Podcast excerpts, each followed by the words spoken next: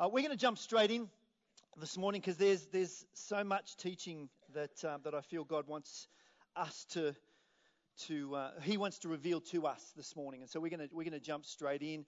Uh, enough to say that um, we're in the middle of a series called the Red Series, and basically that means that we are sitting under the teaching of the words of Jesus the, everything that we do through this series will be based around the core text, will be something that t- Jesus himself taught, Jesus himself said. It may be a rebuke, it may be an encouragement, it may be a parable, but um, I love it. I love the scriptures, but more than anything in the scriptures, I love sitting under the teachings of Jesus. So why don't we just why don't we just prepare our hearts to receive whatever it is that God wants to speak um, through all of us this morning? Would you bow your heads with me? Loving Heavenly Father, we, we do. We sit before you as, you as we open your word and we seek to understand your truth. Would you give us discernment? Would you give us wisdom? Would you set a light in us, a fire that burns for you, that uh, could never be quenched? That when the things of the enemy may come against us, Lord, that that fire would burn them out.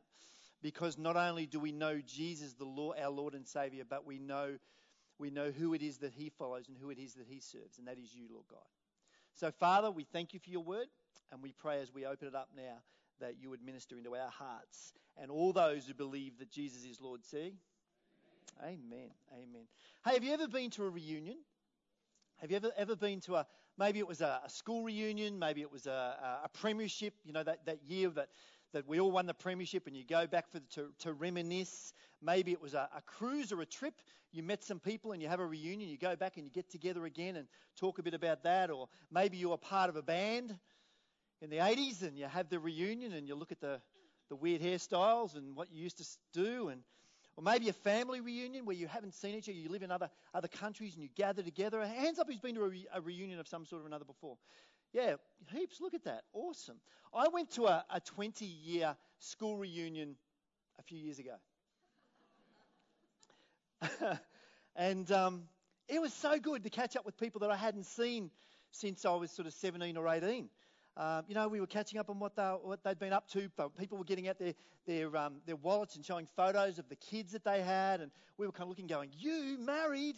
You kidding? You know, you, you sort of think about what they were like when they were 13, 14, 15, 16, and we hadn't seen them for 20 years. And we we're laughing about how it all changed and how some people had more hair in places that they shouldn't, like their ears and their nose, and maybe less on areas that they maybe should have, maybe on the, on the hand. We laughed at one another, and we're having a great time. And then halfway through the night, um, one lady came up to me, one woman came up to me, and and um, there was quite a few there. So there were quite a few people that we were sort of getting around to meeting, and some we remembered, and some we didn't remember, and we all had name tags on. And this one woman came up to me, and she was really quite upset.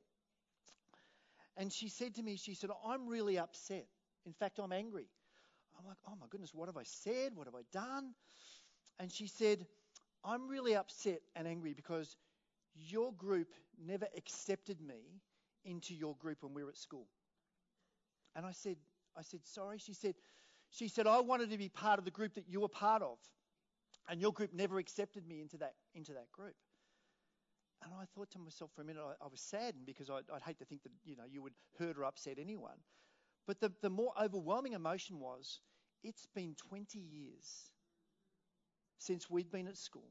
And this woman who still had, it wasn't just like, a, oh, you know, isn't that, it was like there was still this, this, there was this anger within her that she'd carried for 20 years, this hurt, this bitterness, this unforgiveness.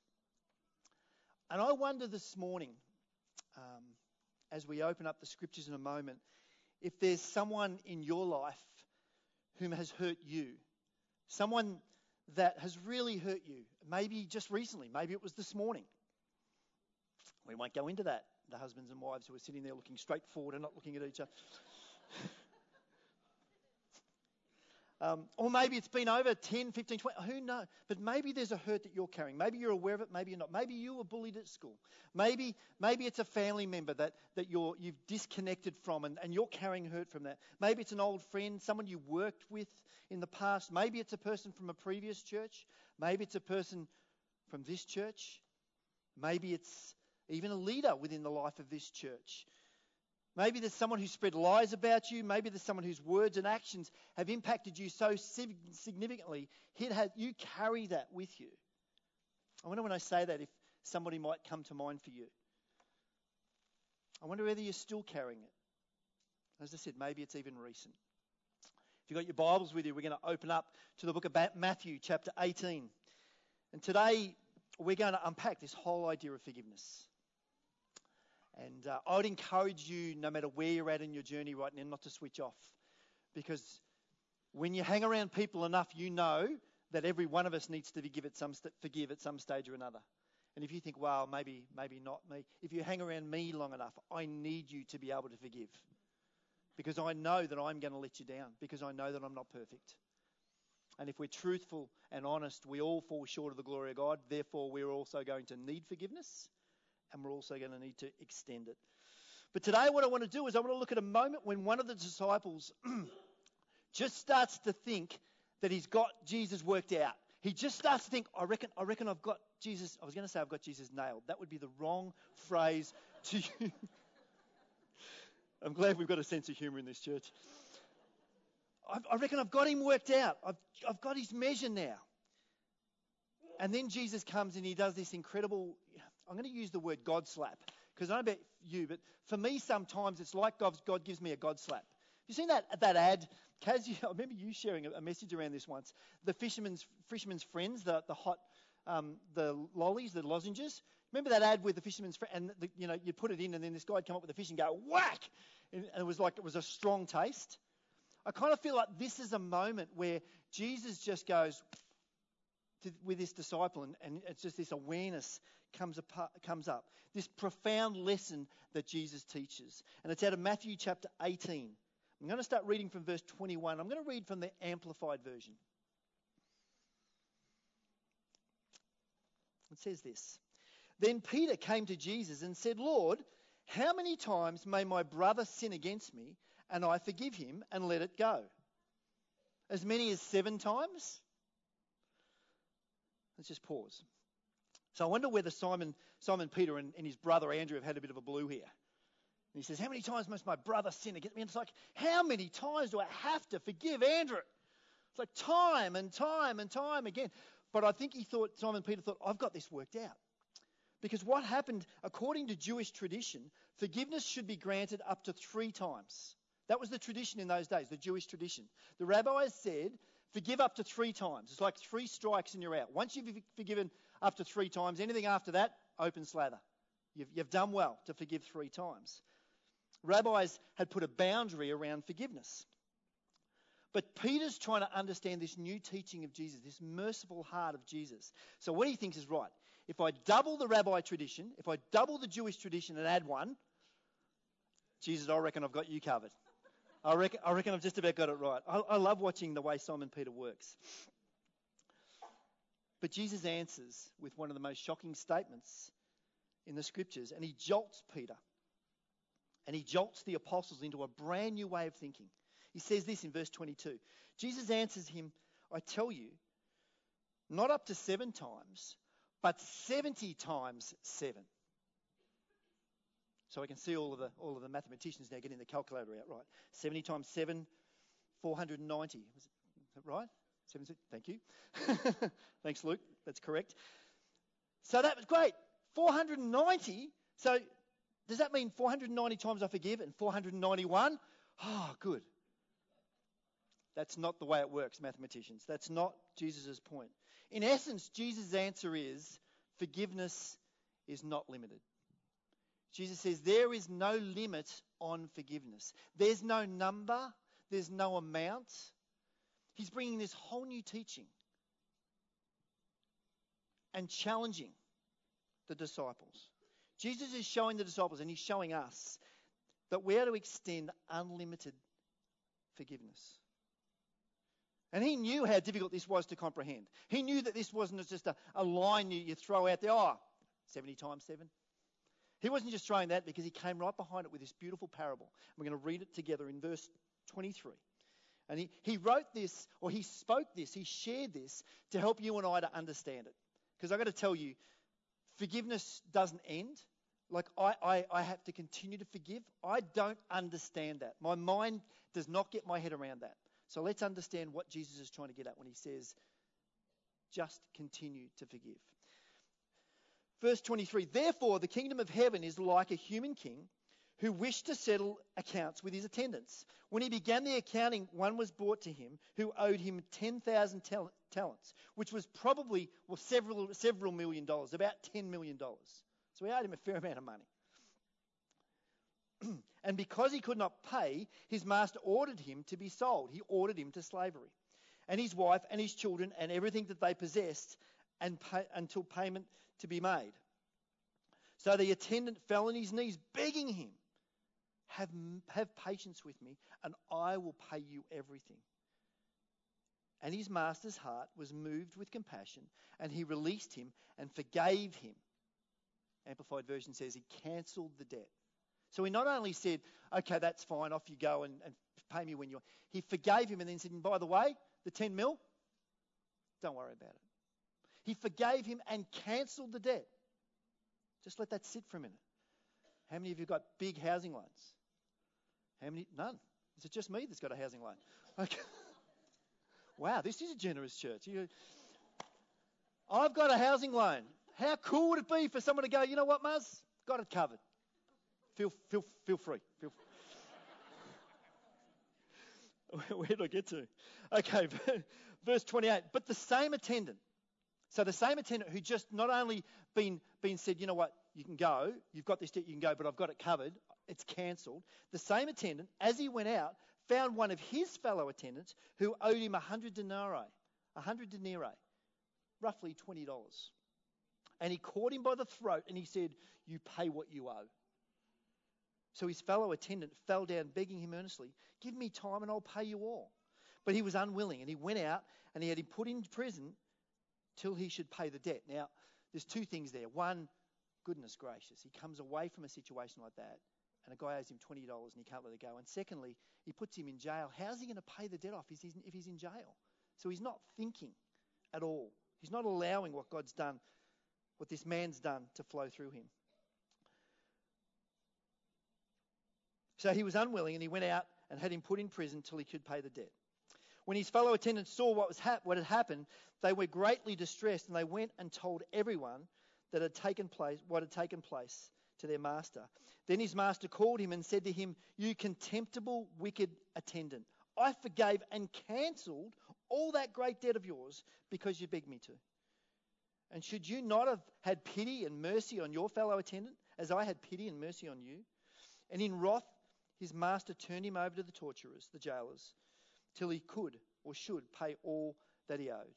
And then Jesus said, So Jesus stops, finishes the parable, and he says this So also my heavenly Father will deal with every one of you if you do not freely forgive your brother from your heart his offense. He's not saying if, he's saying the way you should do it. In other words, each of us have an offense. Each of us have situations in our lives where we need to forgive. And he's saying, don't be like the steward. Don't be like the attendant. Did you get it? When it comes to following Jesus, one of the most challenging things you and I are called to do is to forgive one another. Because Jesus knows how tough it is. You know, we, we're not talking about something that's really simple. Sometimes we are hurt so badly, it's damaged us so much, and our God knows that pain. And I know some of you are sitting here right now and you may not be doing it physically, but you're, you're spiritually and emotionally, you've got your arms folded and you're going, but you don't know, Murray. You don't know the pain that this person caused, this situation caused. You don't understand. Those moments when we're hurt, when someone we love is hurt, it's this natural inclination for us to want to hold it over them, want to see them hurt back, want to see them pay for what they've done.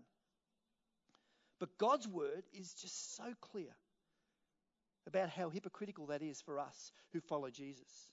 He says we can't be right with God and be wrong with others. He says if, if you're a true follower of Jesus, you can't sit in a place where you, you love God and you're right with God And yet with others, there's this thing, this thing holding over, this thing that gets in the way. You know, no matter how deeply someone has hurt or robbed me, it can't compare to my sin against God. Let me say that again.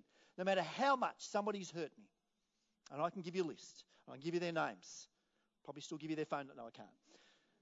No matter how much people have hurt me, it cannot compare to the pain and the hurt and the sacrifice that Jesus went through for me.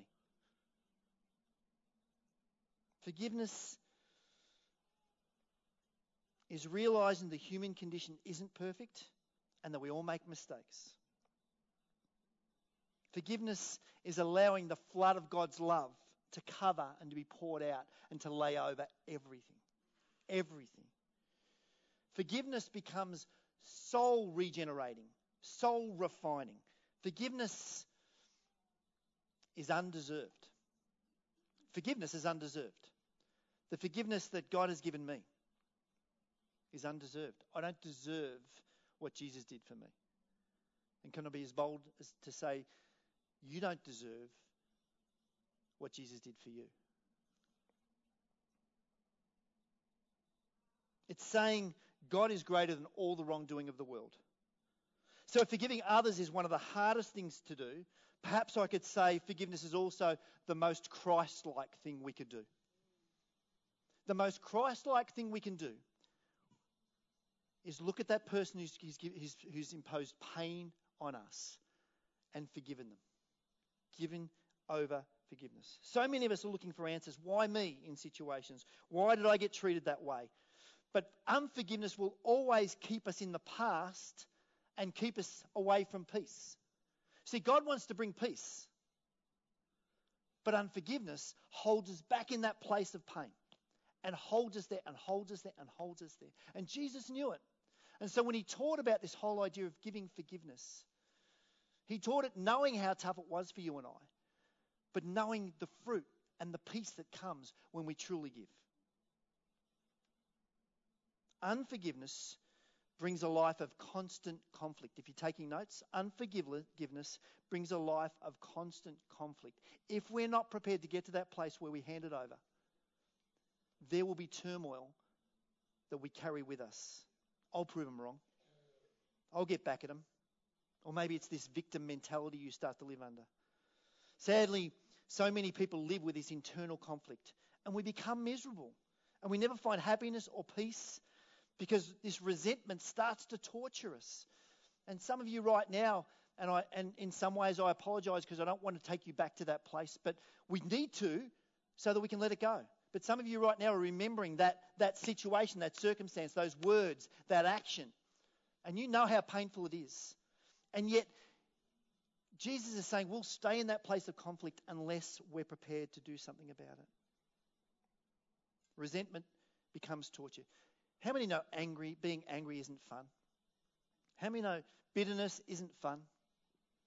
How many know unforgiveness is not fun? It's a constant conflict on the inside. Emotions, anxiety, always being part of our world if we live with unforgiveness. C.S. Lewis says this. He says, Everyone says forgiveness is a lovely idea until they have something they have to forgive. Because you, you hear me say this, you go, that, that's spot on, Murray. Preach it. And then when I think about the area that I'm holding unforgiveness on, I go, oh, don't preach it. It's a great example of this is, is in the Disney movie Frozen, um, where the great theologian Elsa sings, Let it go, let it. No, I'm not going to sing. I'm not going to sing. Yeah. You'll say, Let it go. Let it go, let it go. Can't hold it back anymore. Let it go, let it go. Turn away and slam the door. I don't care what they're going to say. Let the storm rage on. The cold never bothered me anyway. Let it go. And I wonder whether we can't learn something from a Disney movie where, just like we, we heard that song, parents heard that song over and over and over and over. And my kids were older. I feel for those of you who had um, toddlers and younger than that. But that's, I, I think in some ways, that's what we need to do. Jesus is saying, Will you let it go? That's what Jesus is saying we need to do. The spirit of an eye for an eye, a tooth for a tooth, that brings conflict. Payback, revenge, always brings ongoing conflict and no resolution. Proverbs 17, verse 9 says, Love prospers when a fault is forgiven. Love prospers when a fault is forgiven, but dwelling on it separates close friends. Put simply, forgiveness brings freedom. We have a choice. We have a choice. Ross is out with youth. We were, Ross and I were chatting prior to church this morning, and they're talking about unforgiveness too. And I, I said to Ross, I'm just, I'm just going to, there's two words I want to use and, and ask people, we've got a choice here. And Ross, Ross is going to use this same thing out with their kids. So if you've got teenagers, you can ask them, which one are you going to choose? But before you ask them, why don't you ask yourself? We have a choice here. We can either hold a grudge or we can hold our God and there's no in between. God says, God says, if you're holding a grudge, then, then you're letting go of me because I'm calling you to a place of freedom. But then he says, if, if, you, if you embrace me and you let go, watch the freedom that I bring for you. Watch the freedom that I bring. I was chatting with Brooke a few years ago about this whole, my daughter Brooke, with this whole idea about forgiveness. And she said, You know, Dad, it's almost like freedom's not a place, it's a choice. And I just went, Whoa, there's a mic drop moment. We don't get to a place of freedom, we have a choice to step into freedom. Out of the mouth of babes. We have a decision, decision to press in and receive. The past will rule you if you let it. Write that down. The past will rule you if you let it. So we're not called to live in the past. We're called to learn from the past, live in the present with our eyes on what's to come. We carry past into our present and it drives our future unless we renew our mind, change our attitude, and experience transformation. Romans chapter 12, verse 2 is a great passage on transforming a mind. Don't copy the behaviors and customs of this world, Paul writes, but let God transform you into a new person by changing the way you think. You see, forgiveness is the way we think. Renewal of your mind. Then you will learn to know God's will for you, which is good and pleasing and perfect. It's all well and good for you, Murray. You don't understand. I don't. I don't understand your situation, but maybe if I share one of my situations, maybe it might be helpful. So many of you know that I was in the fire service. Um, I was in the Metropolitan Fire Brigade for eight years, and then I got out of the fire brigade for a little while, and then got back into the CFA. I want to talk about that time in between. The reason that I got out of the fire service was I also was running a business with um, a friend that uh, that I met through church, and uh, it was a blind and curtain business, and I was doing sales for a blind and curtain business which we were running. I met this met this guy at church, seemed like a really lovely guy and had this idea about a business, and I had some time on my days off, and so we went into business together. Wasn't a smart move. I didn't do due diligence. There's a whole lot of things I should have done that I know in hindsight I didn't do. but um, in the early 90s, where Paul Keating said it was the recession we had to have, many of you would be, remember that time, tough time financially, the business started to go down. And I had a decision to make. I could either um, leave the fire service and try and keep that business afloat, put all my time and effort into the fire service, or um, or let it go. And I and I and I just you know see what happens. And I really wanted to felt it was important to to pay our debtors and do the right thing and, and get the business back up and running again. So so I did. I left the fire service and we went in full time. My, my partner, um, you know, not put pressure on, but suggested I do that, and I did. Anyway, the business leveled out a little bit, but continued on, on a bad way. But that, without me knowing it, around about the same time that um, many of you heard Kaz preach a few a few weeks ago about um, we had a daughter in between Brooke and Casey Courtney who died of cot death at 11 weeks of age. Around about the same time that Courtney passed away, my my business partner went into personal bankruptcy. And um, silly, but we'd signed personal guarantees. Both partners had signed personal guarantees over the business. So all of a sudden, we were grieving the loss of a daughter, and um, he went into personal bankruptcy, which means all of the people that we owed came after Kaz and I, to the point where you know we had people knocking at the door wanting to take our the car off us. The sheriff wanted to take the car off us, and a whole lot of things happened. And um, it was a really tough time in our life. And uh, and I was really bitter that this guy didn't even have a conversation with me. Just went into personal bankruptcy and then, and then kind of went missing. And um, it was tough. It was a really difficult time for us trying to deal with the grief of, of losing a child and, and then losing a business and, and eventually losing our home. Um, it was a really, really difficult time. And so I carried, just being really transparent now, I carried pain, turmoil, angerness, bitterness for the way that this guy did what he did. And it took a long time before somebody got alongside me and said, Murray, do you realize what you're doing? And what, I, what he, sa- he showed me, he said, the longer you hold on to this bitterness, the more that situation will drive your life. And you need to let it go. Thanks, Elsa. You need to let it go, focus on God, and let God take your way forward. He said, let go of the grudge and grab a hold of God. And over time, it didn't happen in a heartbeat, but over time I was able to do that. And now, if I, if I met that guy in the street, we would catch up, I would chat with him, and I'd, I'd, actually really sincerely would love to know what's, what's happened with his life. Sincerely. I can only explain it that as I, as I reached out to God, that God did something in here that helped me with that unforgiveness. It wasn't Murray being strong, Murray. It was just me grabbing hold of God and saying, God, will you help me with my unforgiveness? I forgive. Will you help me with my unforgiveness? And He's helped and He's done that.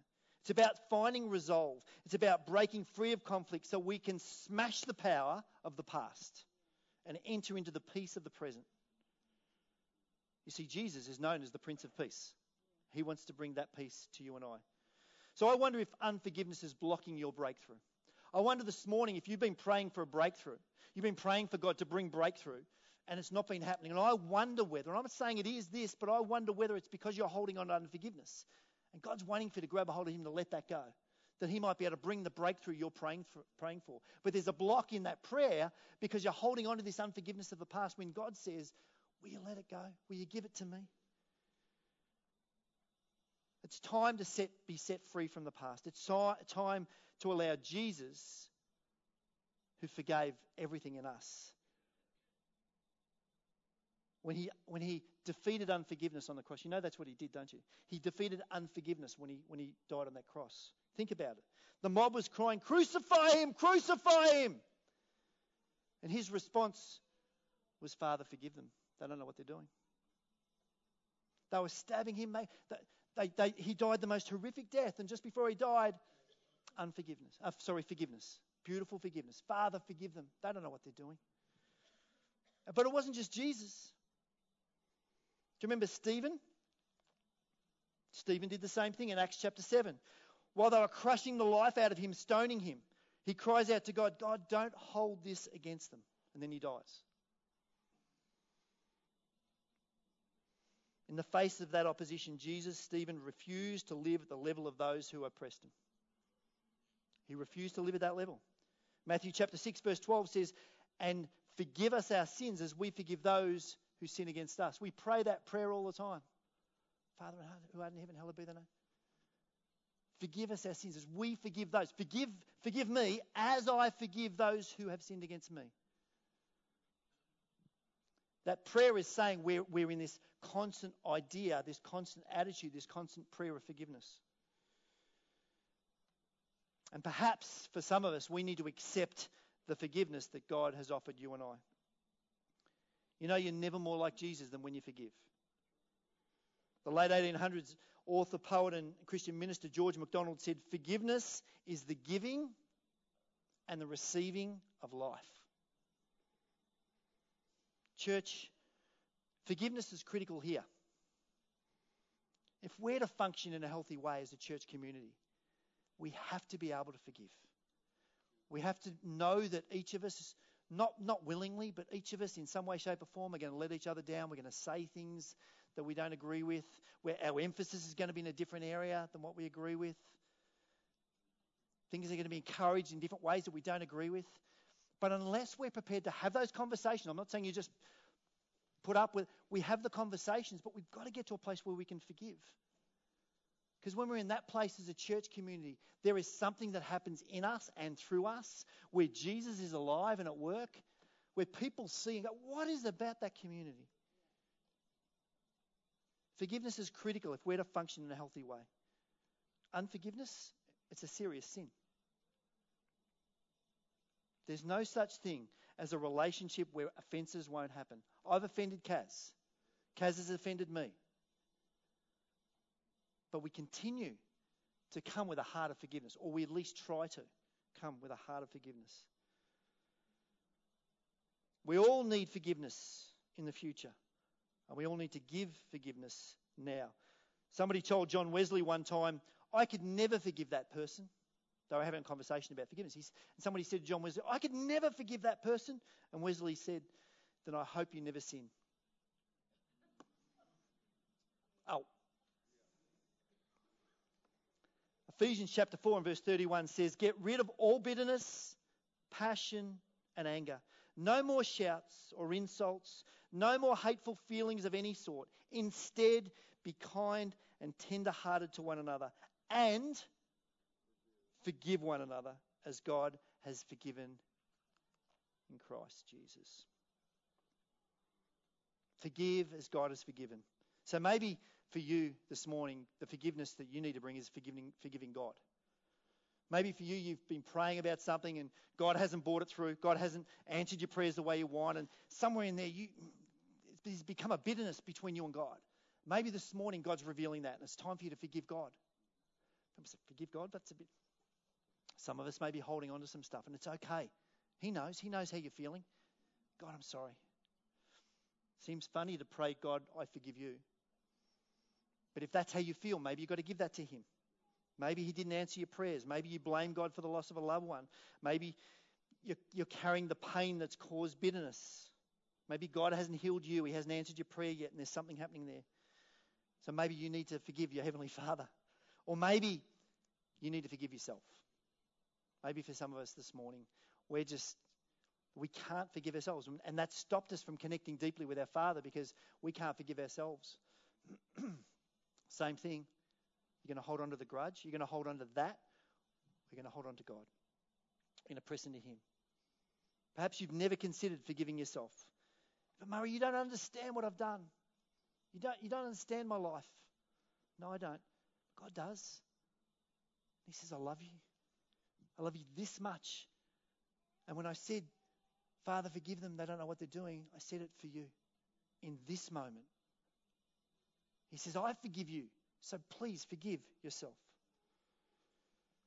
After Jesus had been brutalized, bashed, abused, mocked, humiliated, hung on a cross to die, the most excruciating death, one of the last things out of his mouth Father, forgive them. They don't know what they're doing. so, really briefly, just to finish, what does it mean to forgive? Firstly, it means to relinquish your right to get even. If you want to truly forgive, let go of the right to get even. Secondly, it means to respond to evil with good. Ah, that's a hard one. To respond to the evil that's been imposed upon you with good. Resentment doesn't work. Give and accept forgiveness. Relinquish your right to get even. Respond to evil with good. And thirdly, refocus on God's plan. Refocus on God's plan for your life. It's a new day, a clean, fresh start. A start that says, I'm coming with a heart to forgive just like my Savior forgave. Relinquish, respond, refocus. Because if we don't, unforgiveness is an open invitation for the enemy to come and bring bondage to our lives. And Jesus came to set the captives free. And this morning, God wants to set those who are holding on to unforgiveness free. 2 Corinthians chapter 2 and verse 10, the Apostle Paul writes to the church in Corinth about this whole area of forgiveness, and he says, When you forgave, when you forgive this man, I forgive him too. When I forgive whatever needs to be forgiven, I do so with Christ's authority for your benefit so that Satan will not outsmart us, for we are familiar with his evil schemes. We've got to forgive. To put a hand up to the enemy and say, You've got no place here because there is no unforgiveness here. I'm not holding on to bitterness. You've got no place here, Satan. Now, forgiveness doesn't accept the action. So just because you're forgiving someone doesn't mean what they did was right. Hear this. This is really important. When we forgive, we're not saying, oh, well, what they did. No, no, no. What they did was wrong. I'm just going to extend forgiveness. So you're not accepting the action. It doesn't make you a doormat. In fact, it makes you a strong and powerful warrior for Jesus. Forgiveness doesn't demand revenge or payment. And forgiveness doesn't mean blind trust. To forgive someone doesn't mean you're opening the door of your life for them to come in. If they've hurt you, trust and forgiveness is two different things. Forgiveness, Jesus says, I want you to give in a moment. Trust is built.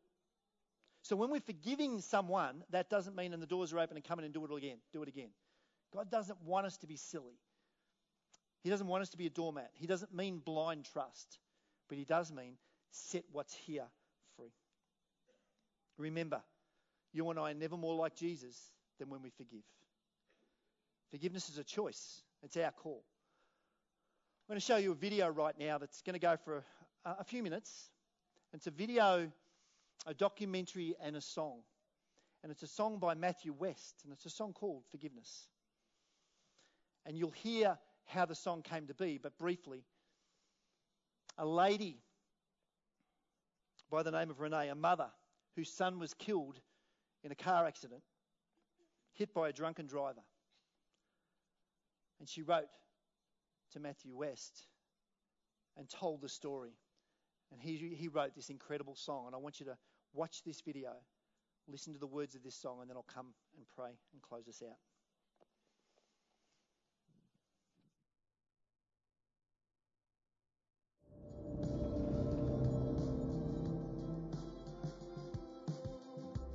This one story in particular has had a profound impact on me. It's about a woman who did the impossible, and it made me ask myself if I could do the same. Renee had four kids. Two of her daughters were twins. Megan was coming home from the beach one night with her best friend when their car was struck by a drunk driver named Eric, a 24 year old kid. Megan lost her life. Eric killed both girls that were in the car. Renee lost her daughter in an instant. Megan is um, a very joyful child and had a heart of gold, beautiful, loved people, loved her family, um, just a joy of my life. And um, when she was 20 years old, on May 11th, 2002, uh, my sister-in-law came to the door to tell me that um, Megan had been in a car accident and she didn't make it.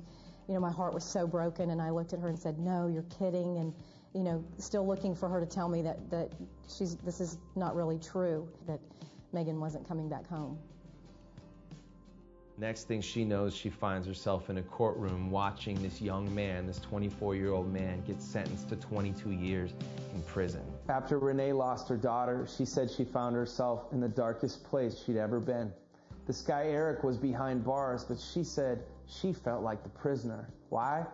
Because she had all this bitterness and hatred built up towards that young man. And so she reached out and did the impossible. She reached out to Eric in prison and said, I forgive you. The ripple effects of that act of forgiveness are still being felt today. That young man's life was absolutely changed because this woman forgave him. He said, I can't even forgive myself, and she forgave me. One by one, all of Renee's family members followed her lead, and they reached out and expressed forgiveness to Eric. So much so that now they describe Eric as part of their family, like a son to Renee. The story doesn't stop there though. Renee went to the courts along with her family, and she was able to have Eric's sentence cut in half from 22 years to 11 years. He told me that day, the, the day of the uh, hearing, that it didn't matter at this point. He said, you know, if, if the judge does not grant this for me, I want you to know that I am so grateful that you are willing to do this. And um, he said, and I will be okay. He said, I'll, I'll be fine. But I'm just, I, he was blown away by the fact that we were willing to go before the judge and, and, you know, plead for him to not have to be there for 22 years.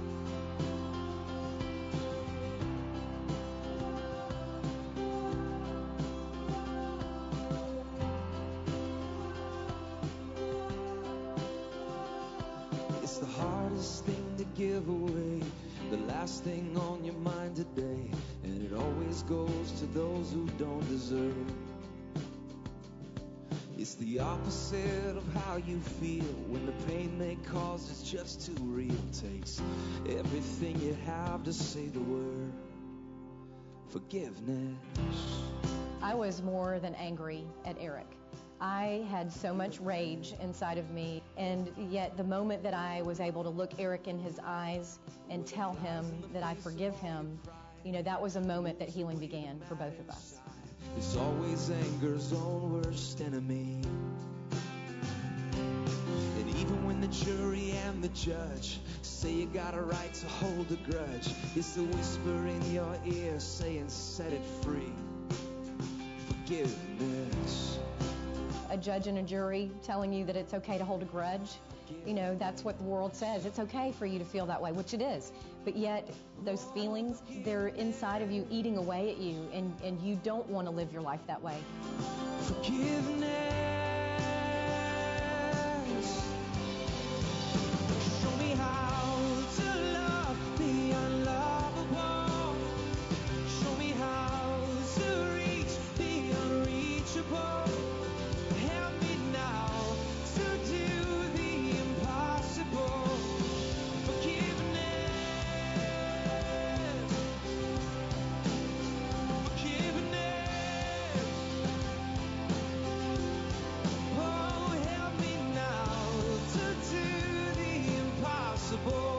People who are not going to ever have someone say to them, I'm sorry for what I did, or I take responsibility for what I did, and you still have to forgive if you want to heal. It can even set a prisoner free.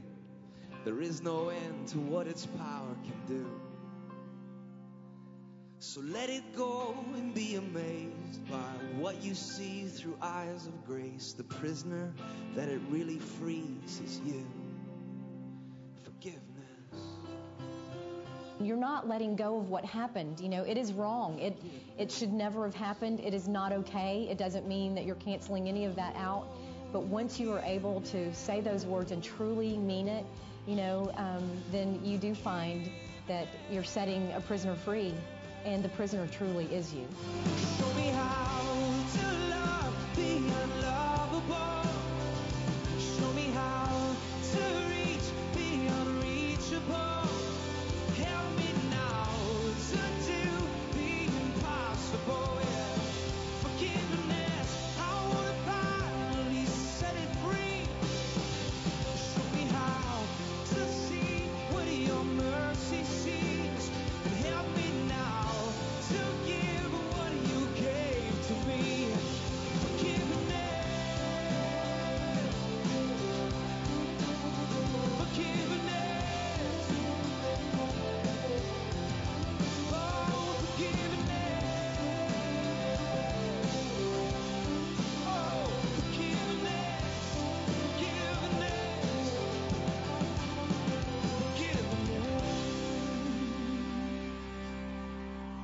Was immediately inspired by Renee's story when I read it, but it took me a while to write her song. I kept her story in my guitar case for about two years, and I realized the reason why it was so difficult to write this song, Forgiveness, is because it's kind of hard to live that out. That's why the words of the chorus are sung in the form of a prayer God, show me how. Help me to do the impossible. This story of forgiveness really makes me think that there's some pretty life defining questions that all revolve around that one word forgiveness. Questions like Is there somebody that I need to forgive? That I've been holding on to a grudge and it's weighing me down? Every step's getting heavier and I just need to set it free. Another question is Is there someone that I need to go and uh, ask for forgiveness from? To say, I'm humbling myself, I'm sorry, no excuses, can we start over? Another forgiveness question, one that Eric has had to deal with in prison, is Can I ever forgive myself? What if loving the unlovable means having to learn how to love that person you see when you look in the mirror? Sometimes that's not an easy task, which really leads to the most significant forgiveness question of all. And it's this Have I ever let it really sink in? The message of God's forgiveness, what He's done for me through His Son Jesus dying on a cross for my sins. Renee stood before that judge, along with all of her family members, taking turns speaking on behalf of a guilty criminal and seeking mercy for him. I'm reminded that somebody has done that for me, somebody has done that for you. His name is Jesus. For God demonstrates his own love for us in this while we were still sinners, Christ died for us. Why did he do that? So that our stories could discover the healing, the victory, the redemption, the power, the freedom of one word forgiveness.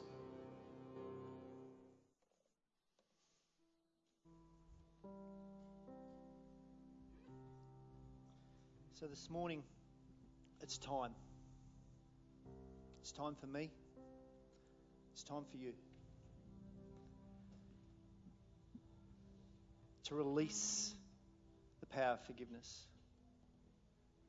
I believe that God has given many of us in this room a face or a moment, a situation, a circumstance. And He's showing us, Murray, it's time. It's time to let it go. It's time to let go of the grudge and grab a hold of me. It's time to be set free.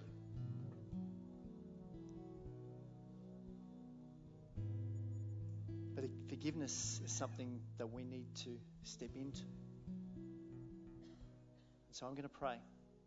And if you know that that's you, and you no longer want to live being chained by the past situation, the past circumstance, the past word, you know it's time to engage in this issue of forgiveness. And as Matthew West says in his song, and ask for God's help to forgive, then I would love to pray for you. And so we don't do this a lot, but I just feel it's it's a moment. This is a moment for many of us where we're going to experience breakthrough because he promises it. Jesus promises it. So the team are going to play a worship song and we're going to close out the service. But while they play, I'd encourage you to join me as we stand at the front and seek forgiveness. And I'm going to pray over every person who says, you know what, Murray, I want to experience. I want to experience God's forgiveness for me, and I want His power to forgive others. I no longer want to be bound. I want to be set free. I want to live the rest of my life not carrying what I've been carrying. So if that's you right now, why don't you come forward and join me in the worship team? We're going to, going to sing and then we're going to pray. Don't wait, just come forward, believing God is going to set us free this morning.